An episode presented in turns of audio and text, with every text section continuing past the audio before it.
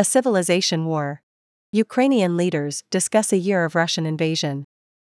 By Ronnie Chor. At a panel commemorating the one year anniversary of the invasion of Ukraine on Friday, four high profile Ukrainian political and civic leaders currently based in Kiev discussed the impact of the Russia Ukraine war on daily life, the global democratic order, and Ukraine's future. A year after Russia invaded Ukraine, President Zelensky, who previously spoke at Stanford, continues to formulate a peace plan and call for international support.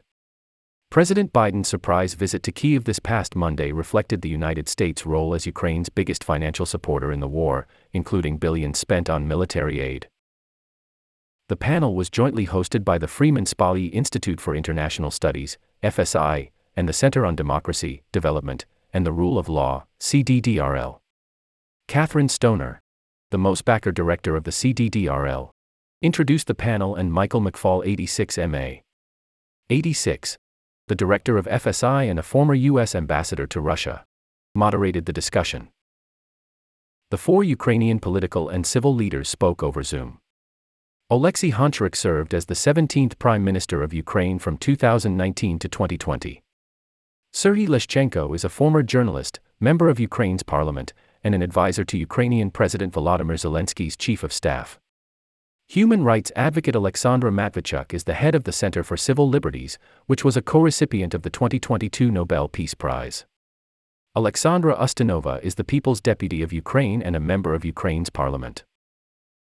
Audience members ranged from students and families visiting for Family Weekend to public figures like the former president of Mongolia. Attendees were encouraged to dress in Ukrainian colors, and many wore Ukrainian flag colored accessories and attire with slogans supporting Ukraine. The panelists expressed feeling tired and frustrated but, above all, hopeful and proud to be Ukrainian. Expanding the question to democracy, panelists applauded the resilience of Ukraine in demonstrating the soft power of democracy through its continued role as a beacon of democracy in the Soviet region. The resilience and hope of Ukrainian citizens, Matviichuk said, is an example that people fighting for democracy and freedom are much more powerful than the second largest army in the world. Just in the hour prior to the event, Ustinova said that Ukrainian citizens had been informed that there would be a large scale missile bombardment on Ukraine that night. We know we can be hit any day, we will die any day. But this is the reality we have to live in, Ustinova said. A former scholar with Stanford's Ukrainian Emerging Leaders Program, Ustinova was nine months pregnant when the war began. She recalled lying to her doctor in order to board a plane to D.C., where she lobbied U.S. congressional members for weapons. Because the baby has to go home. When asked to respond to American misconceptions of the war, Ustinova said that Americans often hold exaggerated understandings about the time and money it would take to win the war. That amounts to around $15 to $20 a month that American taxpayers pay to fight our war, Ustinova said. For Ukrainian citizens, it isn't about $15 or $20. For us, it's about lives.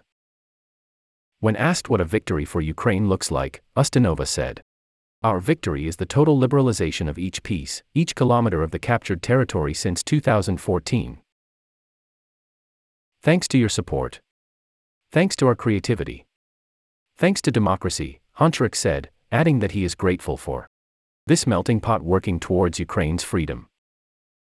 Ustinova said that she is often asked if seeking out peace terms with Russia is the answer to ending the conflict, however, she noted that historically these agreements were ineffective.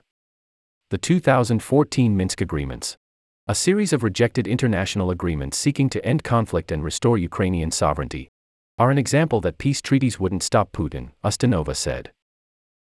Leshchenko offered a similar sentiment in regards to combating Russia's pervasive disinformation campaigns. He compared Putin to Hitler, referring to the hundreds of Ukrainian villagers held captive in the basement of an elementary school by Russian soldiers as concentration camps. What happened in the village was just the worst example of genocide, and all of this propaganda is not regular propaganda because the support in Russia is only possible when it's supported by bloody, brutal, and very primitive propaganda, Leshchenko said. In answer to former President of Mongolia Elbegdorj Tsakhia's question about China's President Xi Jinping and corruption in Ukraine, the panelists emphasized efforts to support anti corruption institutions, calling upon stronger support from international partners. This is not a Ukrainian war.